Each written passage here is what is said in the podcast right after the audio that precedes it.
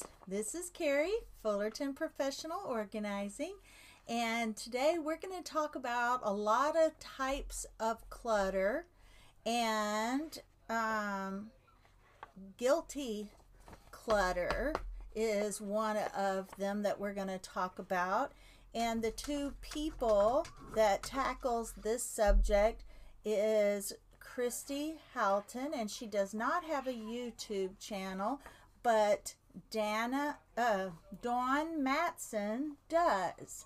Uh, Dawn Madsen is the minimal mom, and she talks about guilty clutter. But there are fourteen types of clutter that we're going to talk about. Um, identifying where we find decision making the hardest helps us prepare and develop strategies. So clutter type number one is sentimental clutter, and that one to me is the hardest, and we usually tackle that last when it comes to my clients. Um, the sentimental clutter stems from fear of forgetting the past, and forms of sentimental clutter are memor, memor, I can't say the word, but it's there, memorabilia, like paper, uh, school, school pictures, books, artwork, photos. Now, our memories are not in our sentimental items. They are within us, not within our things. So there are things that we can do to keep the memories without keeping the items. Now you can store a few select items in a memory box, or you can take pictures of items and make a memory book. So what happens though when you create a memory box, after a few years, you have to keep going through it, because over time, some of the items will actually, you've forgotten what you put them in the memory box for. You don't even remember what they are. So you do have to go through the memory box every so often just to make sure that you're not keeping a lot of memorabilia that you aren't going to remember the memory behind them in the in the first place. So take photos of items, create a memory book. You you are able to enjoy the items more if you only have a few. If everything's made to be important, then nothing's important. That was uh, a quote by Peter Walsh. So the next bit of clutter is aspirational clutter. This stems from fear of missing out or failure of some kind. Uh, forms could be hobby items that you never completed, clothes that you no longer fit into, or um, clothes that you want to fit into in the future. Uh, keep the items only if you have set plans to use them in the next few weeks or months. If you keep seeing unused items in your home, it can start to affect you, making you feel like a failure. And you don't want your things to keep saying failure, failure, failure, and reminding you of negativity. So um, those items that make you feel bad, just get rid of them. Now, another form of clutter is unfinished projects. Uh, paperwork piles, craft projects that aren't finished, um, schedule time to get back to the task to get these checked off your to-do list. I see a lot of craft rooms and sewing rooms, and they have a lot of unfinished projects. Um, some of these projects we need to go back and just finish them one at a time and not start a new project until some of these unfinished projects are done. Now, if someone's commissioned you and you're selling items, then that's a whole different ball game. You do have to get the items that you are selling, you have to get those completed first and get those out. But in the meantime, if you're not working on a paid craft project or sewing project, let's start getting those unfinished projects done. Um, for the rest, um, for the rest, store them away until you can work out time to get to them. Uh, now, next is inherited items. Items you feel you should keep because they were inherited from a loved one, not because you love them, just because they were inherited. Um, you know, you can keep just one piece and get rid of the rest if it's a collection, um, or take pictures of it and uh, put that in a scrapbook so you have those memories of that item and how they were used. Some of the things could be furniture, jewelry, artwork, letters, photos. You can also take all the pieces of jewelry and um, do a craft project with it and have one piece with all of those person's pieces of jewelry, uh, decorating a, a letter for their name or some type of cross or something uh, that you can keep, and those memories will be there, but they're not stored away collecting dust. Uh, this clutter This is clutter because they don't really feel like they belong to you, and you don't, they don't bring you joy.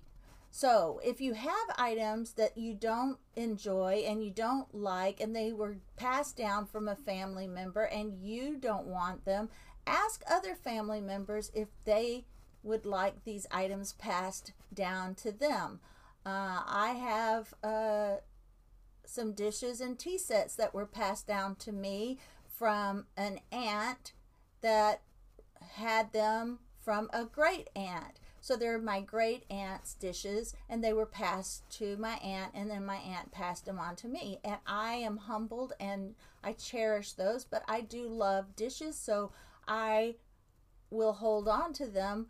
But if I do ever choose to let them go, they will go to another family member that will love them and appreciate them as much as I do. So you can ask family members if they would like the items. If no one else wants them, why does anyone want to keep them? If you don't want them and no other family member wants them, then it may be time to let them go. If they should be kept, upcycle them into something that matches your situation or taste, like repainting it to match your decor. Get an item valued before getting rid of it or upcycling it. You may, you may find it may be valuable. You may find that it's valuable and you may want to sell it instead. Um, there are uh, items that you may have received as gifts. Uh, things you don't need, you don't enjoy, don't like. The act of giving finishes when the recipient says thank you. Being grateful is enough. And you can wear the item, use the item when you're, um, you know, when you're around that person a few times, and then you can let it go. They see you've used it, they see you've worn it, they see it in your home, but you don't have to keep it forever if you don't like it or use it. Um, re-gift to someone who will use it. Exchange it for something else. Those are all things that you can do when you've been gifted something that is no longer useful to you, or you already know won't be useful to you. Um, now, there are other people's clutter that they just tend to leave for you, and these might be your kids or your uh, spouse. you know, things that they have brought into the home, and when they left the home, they did not take them with them. Uh, never, but never declutter other people's things without their permission. Uh, lead by example. They may be motivated to start decluttering on their own.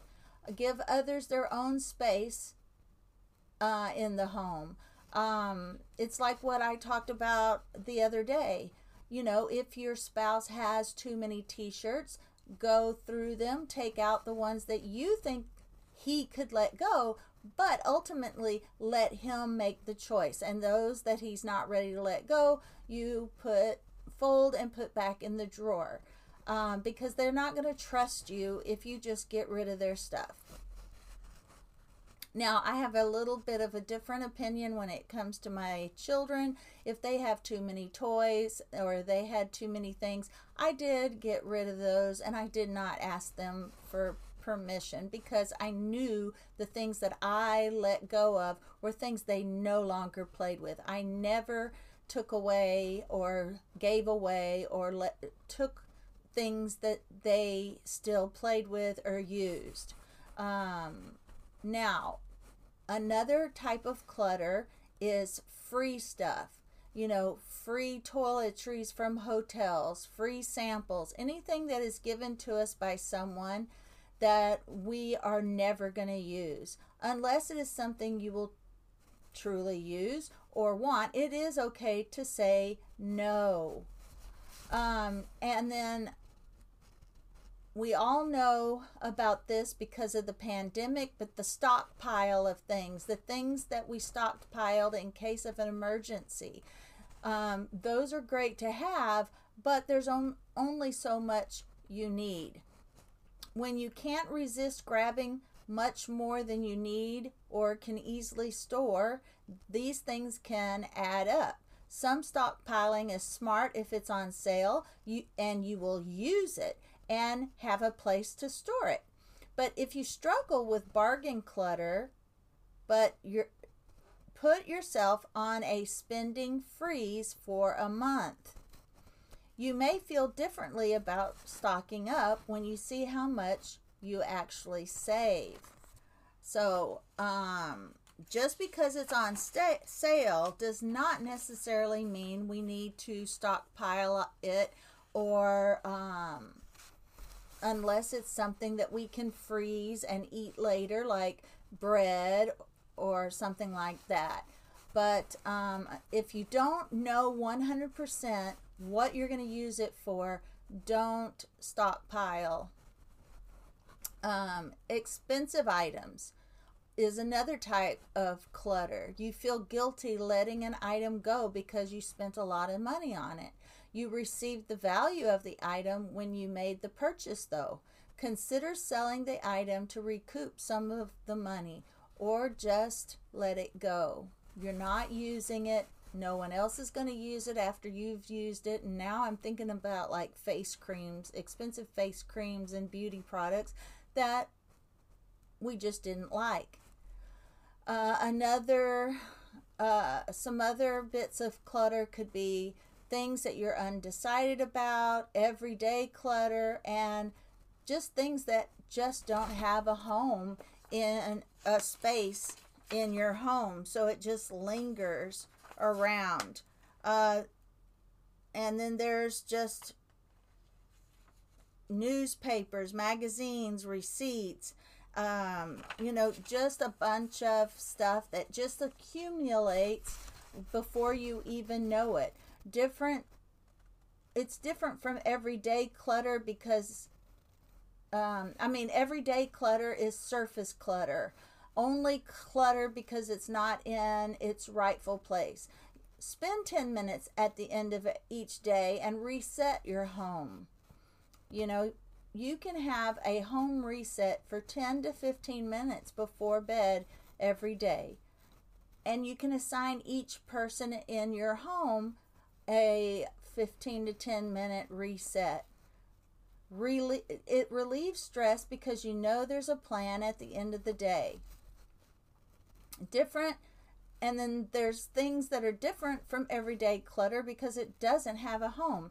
the items are needed and used, but they take it takes time to find a space for these items. Declutter current storage to make space for the things that you do use that don't have a space. Swap current furniture for furniture with storage, like coffee tables with drawers. And then you have um, oh, or use vertical space. We talked about that the other day also, is using vertical space, shelves above, uh, on the backs of doors, um, tall bookcases, um, and then there are just things that you just need to throw out, like newspapers, magazines, receipts. We just mentioned those. Expired food, broken items. You know, just grab a trash bag and put anything that is obvious trash that isn't useful to anyone. And do this several times a week. Um, now, here's a mini challenge. Take the first step by starting with the rubbish clutter first, and then you can go ahead and tackle some of these other uh, items. Now, I'm going to tell you a little bit about Dana. Uh, I keep saying Dana. Dawn Madsen and some of her ideas for guilty clutter. Feeling guilty about items in your home that you aren't using, that you spend good money on, or was given to you as a gift. Dawn has a YouTube channel and she helps people uh, and their mindsets around clutter, and she has a, a minimal home, and she gives you permission um, by changing your mindset. She gives you permission to let some things go to keep your home tidier. And just because you spent money on something doesn't mean you have to keep it. Dawn says what is on the other side is going to be so good. So keep going. Keep pushing through these difficult things because it does get easier. Guilty clutter is anything you have a hard time parting with, even though you aren't using it, because you spent money on it and because someone gave it or because someone gave it to you. Women feel the emotion of a purchase more than men in general, which is why it's harder to let go of things. It is a product. If a product doesn't work for you, that seems to work for everyone else. That doesn't mean something is wrong with you. It just isn't right for you in this season. Money isn't the thing we need to worry about wasting. It's our peace of mind, our time, and our tidy homes, and our family's uh, space in the home. Now, here are some things Dawn Madsen says that she does. She says, be aware of how the cl- guilty clutter makes you feel. When you go to declutter something you spend, spent money on, it literally lights up the pain center of your brain. We all get stuck in, in we all get sucked in by influencers promoting miracle products and feel guilty when we buy them and they don't work. Recognize there is trial and error in knowing if something is right for you. If you aren't sure about decluttering an item, put it in, and I love this. Now, she since changed the name of this because of the pandemic, but because of the pandemic, I still love this term. She calls it the quarantine bin. After a few months, see if you miss it. It will then be easier to donate because we know we can live without it. I love the term quarantine bin. I put things from my kitchen in a bin and I put it in the garage to see if I actually used it or needed it. And then after about six months or a year, I let that stuff go and sent it to Um, Goodwill for someone else. I donated it. Now, share these learning experience with experiences with your kids as well, and let your kids make these mistakes and learn from them too. It will help them to learn to think through a purchase more carefully by seeing the different levels of qual quality and value in the items that they keep and the items that they should not keep. Um, these are good lessons, not only for us, but our children, so that when they uh, get married, they will be better spouses as well. All right, guys, this is it for today, and I will see you on the next podcast. And I really do appreciate you listening to me, and I'll see you next time.